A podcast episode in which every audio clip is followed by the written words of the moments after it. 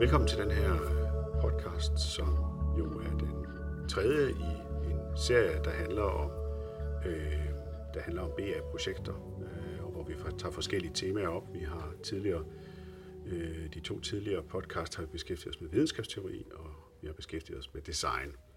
Og det vi skal tale om i dag, det er teori i BA-projekter, eller i projekter i det hele taget, kan man sige. Og øh, i den forbindelse har jeg fået inviteret Claus Borgø ind i mit lille studie her, og vi skal forsøge sammen at, at have en, en snak om det her med teori i BA-projekter. Øhm, og øhm, jeg kunne jo så starte meget passende med at, at spørge, spørge dig, Claus, hvad, hvad er teori egentlig for noget?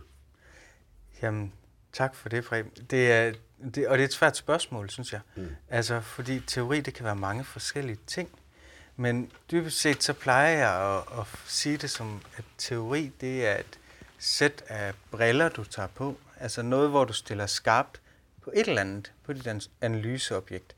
Altså, så teori, det, det er noget, vi bruger til enten at systematisere vores empiri, eller bare stille skarpt på elementer af det. Øhm, og det er faktisk også nogle gange teori, vi bruger øh, til at kunne begrebsliggøre eller begrebssætte noget, der ikke rigtig er synligt for os i vores empiri. Altså så at sige gør det usynlige synligt øh, ved for eksempel at kunne tale om, om det, der ligger bag ved det, vi lige har observeret, eller hvorfor er det mon, at vores interviewperson egentlig siger, som han siger. Så teori er egentlig et, et, et, et forsøg på at, at indramme eller, eller forstå, hvad er det for en empiri, vi står overfor. Så det er sådan et, et som du siger, et sæt briller, vi ligesom kan forstå øh, de øh, fænomener, som vi undersøger og som vi beskæftiger os med. Ja. Og, og der må man jo sige, at de fænomener, som vi undersøger og beskæftiger os med, det er jo, det er jo så nogle, vi rent metodisk kan man sige, går ud og indsamler og får empirisk indsamlet. Ikke? Vi har altså noget data eller noget empiri, og øh, det skal vi så prøve at forstå. Og, øh, og der tager vi så de her særlige briller på, hvor vi fokuserer på nogle bestemte elementer, som den her teori den så beskriver. Det kan være noget omkring organisation, det kan være noget omkring øh, innovation, det kan være hvad som helst. Ja, og, det, og faktisk også så noget af det, det vigtige, jeg synes med teori, hvad det giver os, når vi siger det her med briller, så, så er det også en god analogi, fordi jeg siger, det felt, vi kigger ud, det er det, der stiller skarpt, og alt det andet, det, det er det, der så ligesom bliver sløret, som vi ikke skal bruge til noget. Så en teori, den kan jo have forskellige niveauer. Den kan for eksempel beskæftige sig med en hel organisation. Så kigger vi på organisationen som sin helhed, og så er vi egentlig ikke så interesseret i, hvad de enkelte medlemmer gør. Det kunne for eksempel være en organisations formelle struktur, prøve at forstå den, og forstå beslutningsvejene. Men det kan også være, at vi tager et andet sæt briller på, hvor vi kan forstå grupper. Det kan være grupper af medarbejdere, eller forstå den enkelte medarbejder, for eksempel den enkelte medarbejders motivation. Og så, så teorien giver altså os nogle valg og nogle, nogle analyseniveauer. Øh, så det, det er også noget, der peger fremad mod noget analyse, noget vi skal bruge til noget. Mm. Ja, og, og det får mig til at tænke på, at, øh, at jeg ofte øh, får det spørgsmål, eller får den, sidder med den, hvad skal man sige, problemstilling, at, øh, at, øh, at men når man skal arbejde med teori, så er det jo sjældent, at man arbejder med sådan, altså den totale teori om organisationer, eller den totale teori om mennesker, eller den totale teori om psykologi. Altså det er jo ofte hvad skal man sige, nogle, nogle afgrænsede øh, elementer, man tager ud af en bestemt teori øh, om magt eller om styring eller hvad det kan være. Det er jo aldrig, det er jo sjældent, Nej. det er sådan hele sådan teoripakker eller hele forfatterskaber, man slipper ud, og så bruger man det. Øh, kunsten består vel netop i, at man, at man får, får fundet nogle begreber frem, nogle metabegreber, som man kan, som man kan forstå sin egen empiri med. Ja, det synes jeg, du har fuldstændig ret i. Og jeg lægger mærke til to ting, du siger, som jeg synes er meget centralt, nemlig den her analogi om, om teorier som en, en pakke eller en kasse. Altså man kan sige, hvis vi tager et begreb som New Public Management, eller en teori, kan, kan man egentlig sige, så er det jo en kasse, som vi kan åbne op, og der ligger en hel masse forskellige begreber ned i. Øhm, og det er de begreber, vi vil have fat i. Det er jo ikke så interessant at sige New Public Management overordnet. Det er mere noget, noget dernede. Så jeg synes egentlig, du griber godt fat i det der med, at, at det handler ikke om, om hele pakken. Det handler om at finde øh, begreber, nemlig at teorier består af en række forskellige begreber eller udsagn eller forståelser. Sådan nogle delelementer af den store pakke, som kan hjælpe os til at forstå øh, den empiri, vi står overfor. Så, så når man åbner pakken af den store teori, jamen så er det, at vi skal finde de forskellige former for begreber, der kan hjælpe os med at lyse lidt mere skarpt ind i det. Så det er faktisk også derfor, at øh, vi bliver ved med at sige, at du skal tilbage til bøgerne, og du skal læse, fordi at i det, der står typisk i vores slides, det er jo de store pakker, vi prøver at skitsere op. Hvad, hvad, er det, hvad er det egentlig, der sker sådan overordnet? Men hvis du skal være helt specifik, så er det altså tit, man bliver nødt til at gå tilbage til, til selve bogen, til selve kernen, for at få nuancerne med. Ja, og det, ja, altså så hvis nu du bruger et eksempel med New Public Management, så kan man sige, jamen der kan man måske tage den beskrivelse, der ligger omkring styring og tænkning om styring, og så tager man den ud af hele pakken, New Public Management pakken, som du kalder det, ja. og så bruger man så den til at forstå den organisation eller den policy, eller hvad pokker det nu kan være, man er i gang med at, at, at, at, at studere i sin, i sin empiri jo, i sin empiri. Ja, lige, lige præcis. Altså, og det kunne også være sådan noget som principal agentteori, som de, de fleste kender.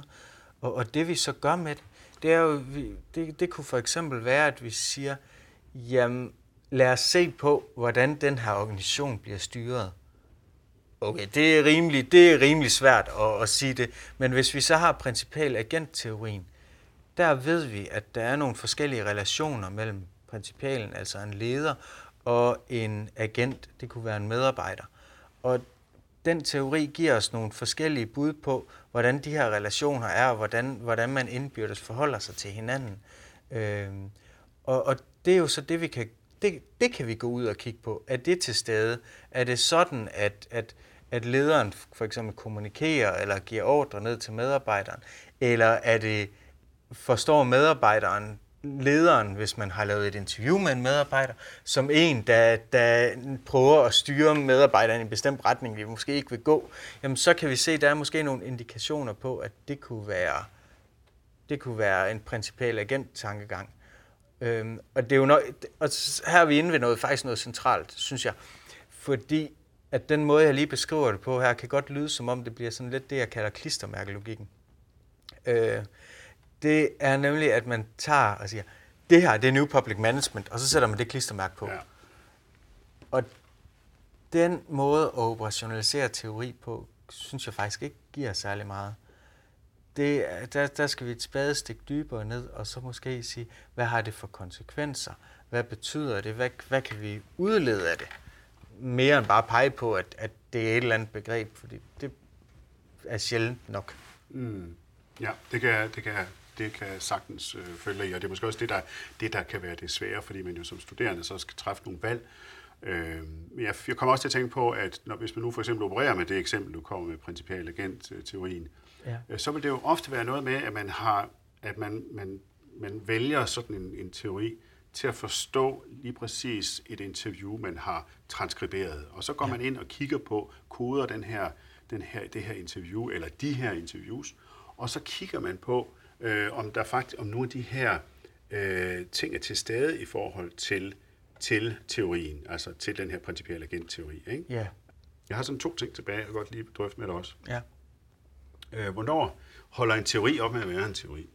Altså, hvis du forstår mit spørgsmål, fordi nogle gange så kan man sige, jamen, altså, hvornår er man sikker på, at man har med en teori at gøre? Hvis man nu for eksempel arbejder med en implementeringsmodel, for eksempel, er det, er det, kan det gøre det ud for en teori? Det er jo et super, super godt og relevant spørgsmål. Og jeg tror, du griber ind i, i noget, hvor vi måske ikke altid er lige skarpe som undervisere. Øhm, fordi vi kan godt sige, at alt er teori, ja. og, og en implementeringsmodel er, og så også bliver, bliver teori, fordi det er, en, det er en simplificering, vi lægger ned over virkeligheden. Men implementeringsmodellen, for at tage den eksempel, er faktisk et rigtig godt eksempel. Den er nemlig bare en model. Den, den viser, viser en eller anden form for forståelse af, hvordan man formoder en implementering kører. Øhm, men det, man skal være opmærksom på ved den, det er faktisk, at, at der er jo en masse kasser, der ikke i sig selv er meningsfulde. Altså, hvis man siger frontmedarbejderadfærd, står der et sted i den, så vidt jeg husker. Øh, det er jo ikke en teori, og du kan ikke skrive frontmedarbejder frontmedarbejderadfærd, så, så mener det er en teori, så, men du kan putte en teori ind i den. Så modeller øh, er typisk nogle sådan tomme øh, rammer, som man putter teori ind i, for at systematisere teori i forhold til hinanden, vil, vil jeg mene. Men, men det er stadig med til at kvalificere dit syn på, hvad er det egentlig, du kigger efter. Ja, så det er både en slags teori og en ikke-teori, fordi ja, eller Ja. ja det, det er måske i virkeligheden mere en model, end det egentlig er en teori. Ja, altså det rigtig gode eksempel på det, det er jo Kotters øh, syv trin for organisationsforandring, som jo i sig selv er, er en slags teori, der Ja. siger, siger, og det er jo det er jo en meget normativ teori, den siger, hvordan bør du gøre for at sikre en effektiv organisationsforandring. Ja. Men det, den egentlig også kører med, altså den, den kommer med sådan nogle overskrifter, og så siger den, øh, skab en brændende platform. Og så ser jeg faktisk jævnligt opgaver, ikke så tit på BA-niveau. Jeg siger, sådan her skaber vi en brændende platform. Og så mener man, at man har brugt en teori, men det har man jo faktisk ikke. Det er jo bare, det er jo bare en overskrift, hvor du så skal gå ind og finde noget teori. Finde noget, der systematiserer, hvordan er det, vi understøtter den her brændende platform. Men det er noget andet, du skal proppe ind i den. Mm. Så det synes jeg er en, en ret væsentlig ting, at du har altså nogle, nogle modeller, der er, er, er kasser, der laver en systematik, som du skal komme noget ind i. Så den måde er det faktisk også, når man operationaliserer teori, handler det jo også nogle gange om at systematisere det og kombinere det. Ja, det synes jeg er en mega god øh, pointe. Øh, og, øh, og ja, det fik mig til at, at, at, at, at tænke på, nu nævner du Kotter, øh, men jeg tænker også en, en, en rigtig mange af de der øh, sådan amerikanske, engelske øh, teoretikere og organisationsteoretikere, øh, som har udviklet deres teorier i ude i det pulveriserede erhvervsliv, altså på de Ja. øhm, øh, og som jeg, jeg synes, jeg, jeg synes tit man møder øh, den slags teorier, som meget lidt tager hensyn til nogle kontekster, som er helt særlige for politisk styrede organisationer, og hvor man sådan kommer til at overse, altså hvis man ikke regner den der politisk styrede organisation ind i den her ligning med Kotters øh, teori, mm. jamen så, så kommer man simpelthen til at, at mangle en, en, et perspektiv. Ja, det, det vil jeg sådan set give, det vil jeg give dig ret i. Øh, og det jeg måske vil tilføje, det er, at, at, at du slår på noget ret vigtigt, nemlig at teori, når vi skal finde ud af, hvad vi skal bruge i et teoriafsnit, så bliver vi også nødt til lige at se, gå tilbage til teorien og sætte os ind i, hvad er det egentlig for en kontekst, den udspringer af. Øhm, f- så så hvad, hvad kan den bruges til? Altså, cutter for eksempel bruges til at lave en eller anden form for struktur i, hvad er det, man vil lave med organisationsforandring. Implementeringsmodeller, som vi sagde, det var måske ikke helt en teori, bruges til noget andet. Principal agentteori bruges til at forstå noget tredje. Så, så altså, jeg tror, det er vigtigt, at man gør sig klart, hvad hvad har, hvad er formålet egentlig? Og det står i alle vores lærebøger. Altså, hvad, hvad bruges det her til? Øhm, så man gør sig klar, hvad er formålet? Fordi så kan vi også gå ind og, og tage elementer ud af, af den her teori, øh, når vi skal operationalisere den. God pointe. Øh, hvad, hvad skal der stå i, i, i teoriafsnittet? Ja, altså det, det, det, det, er faktisk, det, det er faktisk et rigtig godt spørgsmål. Jeg får det rigtig tit, øh, det spørgsmål faktisk til vejledninger. Hvad skal der stå i mit teoriafsnit? Øhm, og, og, og så kommer jeg jo så kommer vi tit til kort, fordi du kan ikke sige en til en, det her skal der stå, og det er lige præcis det, der skal gøre. Men, men jeg synes, en god guideline for at sige, hvad, hvad er det egentlig, hvad, hvad er det, vi skal have i vores teoriafsnit, er, at øh, man skal tænke sit teoriafsnit som noget, der ikke er afkoblet fra øh, resten af opgaven.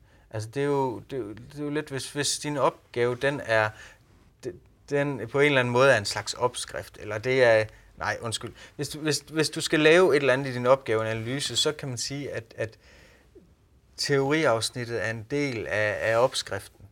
Altså, du skal fortælle mig, hvad er det for noget teori, du anvender senere hen. Så jeg egentlig kan, og hvordan anvender du det til hvad? Øh, det vil jeg faktisk også sige, det hjælper også dig selv til at kunne sige, så har du faktisk lavet din struktur i øh, analyseafsnit. Så, så det, det, det, du, du siger, det, det, man skal ikke bare beskrive den teori, man har valgt, Nej. man skal faktisk også prøve der, det skal man måske gøre allermindst, og så skal man prøve at forklare, hvordan man har tænkt sig at bruge den. Ja, altså, øh, men selvfølgelig skal så meget, der skal beskrives så meget, at, at jeg ikke er i tvivl om, at du har forstået teorien. Altså, du kan ikke nøjes med bare at skrive principal agentteori ved at bruge som. Du bliver nødt til lige at sætte på ord på, og, og, og selvfølgelig også nogle kildehenvisninger. Så jeg ved, at det er en lødig kilde, den kommer fra, og jeg ved konteksten for den, men ikke mere end det, du rent faktisk skal bruge. Så hvis du kun skal bruge principal agentteorien for New Public Management, skal du ikke beskrive alt om New Public Management, men du må gerne skrive, at den udspringer derfra. Ja. Øhm, så, vi, så vi ved, hvad vi snakker om. Men ellers mere fokus på, hvad skal vi så bruge det til? Der har jeg så en lille kæphest, jeg godt vil afsløre her på ja. falderæbet. Og ja. det, det er det her med, at, at det er altså også ret overflødigt at beskrive, øh, for eksempel hvis man bruger Foucaults magtbegreb, og så fortælle en hel masse om, hvor Foucault han er vokset op hen, og hvornår han døde, og alle de der sådan øh, leksikale informationer, det kan måske godt, det, det synes jeg, man skal afholde sig fuldstændig fra i, i de der øh, opgaver. Det vil jeg give dig fuldstændig ret i. Altså, der, der, det er jævnligt, at man får opgaver som underviser. Der har meget langt teoriafsnit, der er totalt redegørende, og hver teori står uden sammenhæng med den forrige. Øh, og så lige pludselig har du læst 10 sider, og du er faktisk ikke blevet klogere på, hvad det er for en opgave, jeg skal ind i. Men du er blevet klogere på, at man kan beskrive en masse forskellige teori, men ikke hvad det skal bruges til. Øh, og den typiske fejl, det er ikke, heldigvis ikke så tit i BA-opgaver, det er faktisk, at så, så laver man en checkliste og siger, nu har jeg beskrevet teorien, så er det done med det, nu kan jeg begynde at beskæftige mig med empirien, ja. og ikke tage teorien så meget med ind. Så hele tiden tænk på, teoriafsnittet er kun et serviceafsnit til at kunne underbygge, hvad det du gør i analysen. Ja, og der er, som du også er inde på, må være nogle begrænsninger for, hvor mange teorier man, kan, man ligesom kan hive ind øh, i sådan et, i sådan et projekt. Øh, man, altså ja. det handler ikke om, om kvantitet, det handler om, øh, hvad der giver mening at bruge. Ja, øh, og en lille krølle der, der har jeg nemlig en kæphest, som, som noget af, af, af det sidste. Øh, det er, at jeg synes, der er forskel på teorier teorier, altså teorier, vi anvender gennemgående i opgaven eller til et afsnit, og så det der ekstra fyld, der bare viser, at du har lidt styr på det. Det kan godt være en gang imellem, at du så har, egentlig har brug for at lige i en enkelt sætning eller to lave en henvisning til noget andet. Øhm, det, det kunne være, at du skriver om anerkendelse, og så har du altså lige brug for at lave en nuance omkring noget, der passer til håndets begreb om anerkendelse. Så synes jeg ikke, det er noget i vejen for, at man sætter det med ned i analysen som en lille krølle, men det, behøver, det betyder ikke, at du så skal lave et helt afsnit om håndet op i teori. Nej, okay. Nej, det kan jeg godt følge dig ja. Så det, men, men det er sådan, øh, ja. det, det er krømmel på toppen af kagen, ikke? Ja. Øhm, ja. ja. Det er ikke nemt. Nej. Nej. Det, og man skal det, tænke frygtelig meget selv. Det, jamen det, det, er jo, det er jo et håndværk, og det, ja. det er noget, man, man bliver nødt til at prøve sig frem i hele tiden. Og der er vores BA-studerende måske også i den særlige situation, at de jo netop, som du siger, det er ikke et håndværk, så, så de har heller ikke sådan et indgående fortrolighedsforhold til en eller anden bestemt teori, som rigtig mange forskere jo dybest set altid Nej. har. Altså nærmest et kærlighedsforhold til nogle bestemte teorier, som de bruger hver gang til at forstå verden med. Og det er måske egentlig også meget sundt, synes jeg, fordi det, den der mere pragmatiske, praktiske tilgang til teorier er jo også den, som vores, øh, vores studerende og, og skal ud og anvende. Altså, det behøver ikke at være et kærlighedsforhold til Foucault, øh, som, som man jo virkelig ser i forskningsverdenen nogle gange. Ja. Øhm, så så det, det, det synes jeg egentlig er okay, og, og det er, jo, det er jo heller ikke sådan, at, at, at vi forventer, at man har læst det på originalsproget og, og fundet alle originalteksterne af en, af en teori. Der, der, der skal man have en mere pra- pragmatisk praksisnær tilgang. Altså no, tag det noget, der kan bruges. Ja. Claus, øh, jeg tror, at tiden den er gået, og øh, jeg vil bare sige tak for din øh, deltagelse. Jamen tak, fordi jeg måtte komme. Velbekomme. Vi høres ved. Det gør vi.